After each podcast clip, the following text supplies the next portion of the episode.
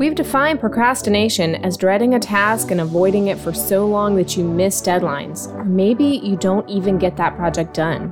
Real procrastination is a problem when you've committed to someone that you'll do something for them, but then you didn't. This causes distrust between you and that other person, as well as feelings of failure.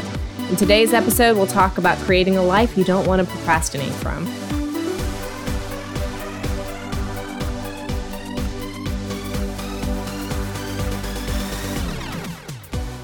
Welcome to Empowering Productivity, the podcast that empowers you to break the mental chains that keep you from producing.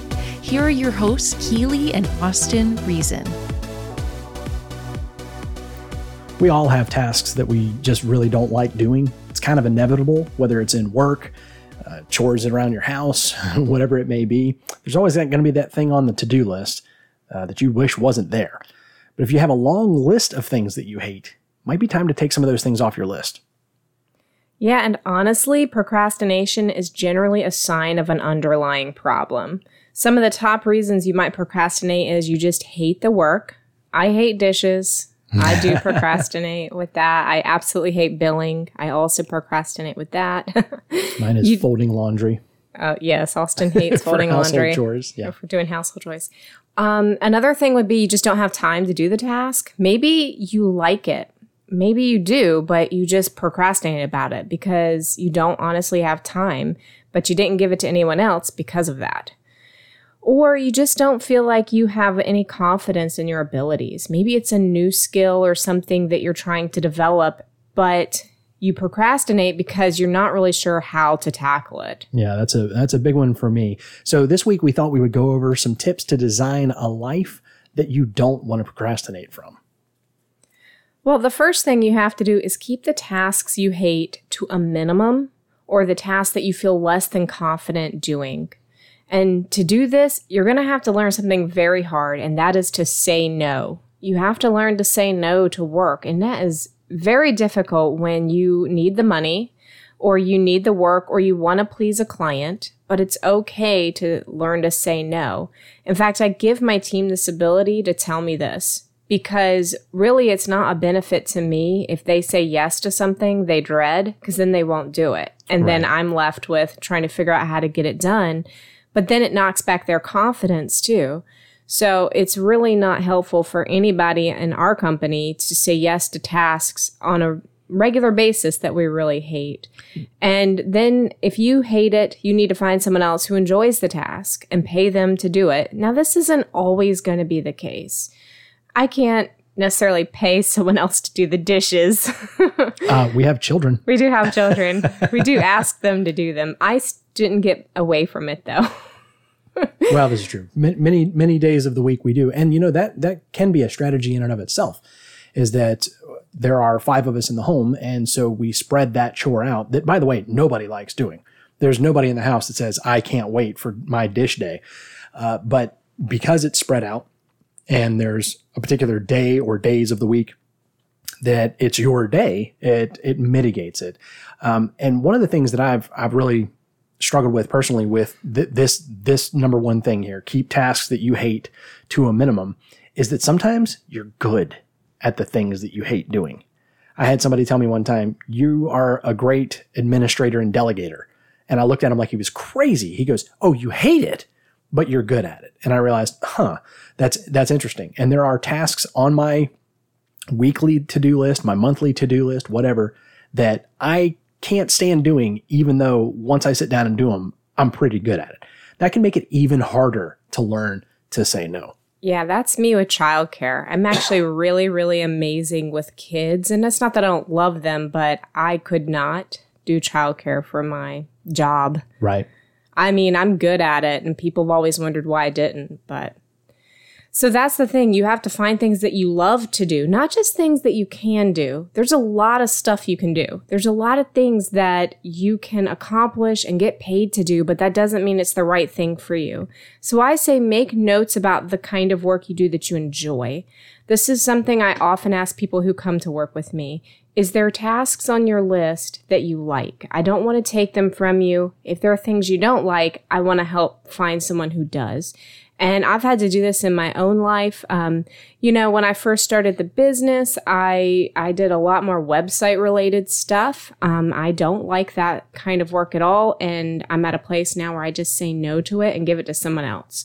I don't love it, and I don't feel successful when I complete it. So I've just made sure that my list has more on it that I love to do and can feel successful when I'm done. Just because I completed a task doesn't mean I feel successful. Maybe I did it and I didn't like the job I did, but I had to get it done, so I did Right. it. So it's off the to-do list, but it didn't do anything for you emotionally or or you know help motivate you on to the next task. It's just done, right? Copy So- and paste projects or anything like that. I hate my life the whole entire time. In fact, hates repetitive tasks. Ugh, last week felt so officey around here. I had a lot of like office related tasks where I what I mean by that is just like pushing papers from one place to another. Right. Like this client emails me and I have to send them something back or whatever. And I hate officey weeks. Right. So number one, keep the tasks you hate or feel less confident about to a minimum. Number two, find work that you love to do and feel successful when you complete. And then number three, let the person know right away if you can't do the task. Don't hold on to work that you dread. If somebody's relying on you to get a task done and you're dreading it and you hate it and, and feel like you're maybe not even going to get it done, let them know right away that you can't do the work. Now, the, it's easy to get trapped in a guilt loop here because you say yes. If you're anything like me, you say yes to the job because you want to be helpful, right?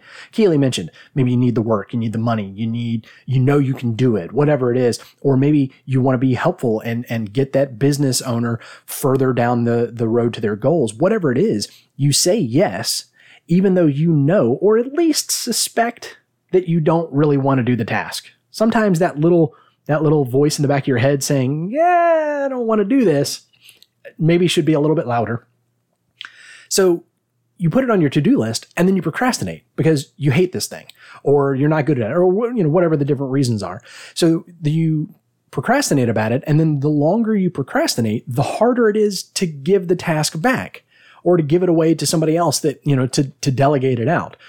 Because somehow you feel more invested in a task the longer it's been on your to-do list, even if you've made no headway whatsoever. I don't know if anybody else suffers from this, but if I have something on my to-do list, it is almost impossible for me to scratch it off. Not mark it complete, but to erase it and say, this task doesn't actually need to be done, or I need to give it back to the person that assigned it to me, or I need to delegate it out. Delegating it out is a little easier, right? Because then you know it's still going to get done. But if you feel like I'm not going to get this done and I have to give it back, you can feel like, well, now I've let the person down. And so you don't give it back, which means now you feel bad even more and it just spirals. So this, the soon, the sooner that you recognize that it's not going to happen, the better, right? Get it off your plate, delegate it out, give it back to the client, uh, figure out how to get it off the to-do list so that you're not stuck in that guilt spiral. So then the fourth thing you can do is develop your skills. Sometimes we procrastinate about something because we're not sure what the first step is. Or maybe we know what the first step is and even the second step, but step three is a blur and it's fuzzy. And so we don't even want to start down the path because where do I go? I, I don't know. Keely and I differ about this a lot. Keely, uh, you know, what is it? Ready, fire, aim. You know, she's ready to go at a, at a moment's notice. Whereas I want a nicely laid out plan, either by someone else or by me. I mean, I'll develop the plan if I have to, but I want to know where I'm going, what the order of the steps are. By the way, what can I expect along the way? Keely's like, let's go. you know, we'll figure it out as we go. And sometimes you need to go ahead and embrace that and say, all right, this is going to be an opportunity for me to learn. Or maybe you don't take on that task and develop the skills. Maybe you say, you know what? I don't have that ability right now. I don't have the skills, the know how, the training, the knowledge, whatever it is. So I'm going to say no now, but I'm going to go find out how to do that thing. I'm going to go develop that skill so that the next time that task comes up in my work life, I'm ready for it. So develop your skills to help you to get around the procrastination of, you know, that fear of the unknown. What's going to happen next? I don't know. So I'm afraid to even take step one. That is very difficult. And you know, the other thing that I think uh, causes people to procrastinate when they don't have the skill is that they think this is going to take a long time and I don't have yes. it to invest. And it's really important that you recognize that not all education is at college or paid for that way. A lot of times it's oh, simply oh, yeah. being paid by a client to do work for them that you don't know how to do. And at least you're not taking a complete loss on it. And that's pretty much how I had to, you know, kind of approach our entire business because I didn't know how to do anything right at all in this business. I'm not even joking. And, and there are times where you're going to be on the clock and you're going to be on billable time learning how to, you know, make something work for a client. And that's okay. And sometimes you are so far out of your depth, you should not be clocked in for this, right? You, you are simply learning. Now, the thing about that is though, that's still not wasted time. It may not be billable time, but it is putting another tool in your tool belt for, again, later on down the road. Keely and I have, have done this multiple times. We have developed entire arms of our business by saying, I wonder how to do this thing.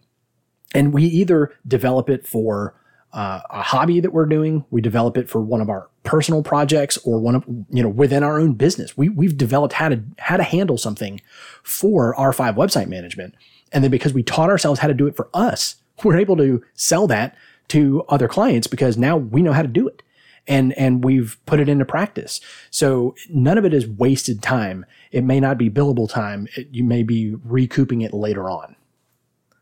And you know the last thing that you really have to stay away from is these feelings of guilty or failure when you don't like a specific kind of work, when you can't do it, oh, whatever goodness, that is. Yeah. And let me just tell you, I am terrible in math. I always have been, and it is like this ongoing thing for my whole life that I've Great dealt with money, with. terrible with numbers. Terrible with numbers. and I was really fortunate that my mom was like, you know what, you're you're amazing at art and writing and all these other things, and I want you to learn how to do math, but you know, just do the best you can do. So I was given that freedom very early on in my life to be okay that I was not great at math. Right. And I mean, I had to bless my butt to get those grades in, in uh, community college, like to get through it. I had so much I had to take. But if I had just continued to rain down on myself guilt about this one thing, or maybe there's like right. a million things that I don't know how to do, then it'll keep me from focusing on the stuff I do know how to do. So just like anything in life, you're going to have different skills than someone else. So really lean into the things that you know how to do, you feel good about, you like, you enjoy. And then if you're a business owner like us, find other people that like doing the task. Otherwise, if you only do the things that your skills allow you to do, you limit yourself as a business. You just and found your ceiling. You know, I had to make that decision several years ago. I had to decide that no, I didn't like every task that I said yes to, but my team liked it and there were people on the team that enjoyed it. So I said yes for them, even if I don't like doing it. And it's actually worked out very well because it gives them the opportunity to have a job and for me to continue meeting client needs. That's right. So again, we'll just do a quick rundown. Keep the tasks that you hate and feel less confident about to a minimum. Number two, find work that you love to do and that makes you feel successful when you've completed it and taken it off your task list. If you're not going to get it off your task list, number three, let the person know right away that you're not going to get it done and hand it back to them or delegate it out. Number four, develop your skills so that you can fill in the gaps on those things that you're procrastinating about because you simply don't know how to do them. Don't feel guilty or feel like a failure if you don't like a certain type of task and that causes you to procrastinate recognize it and put those other four principles into, into practice.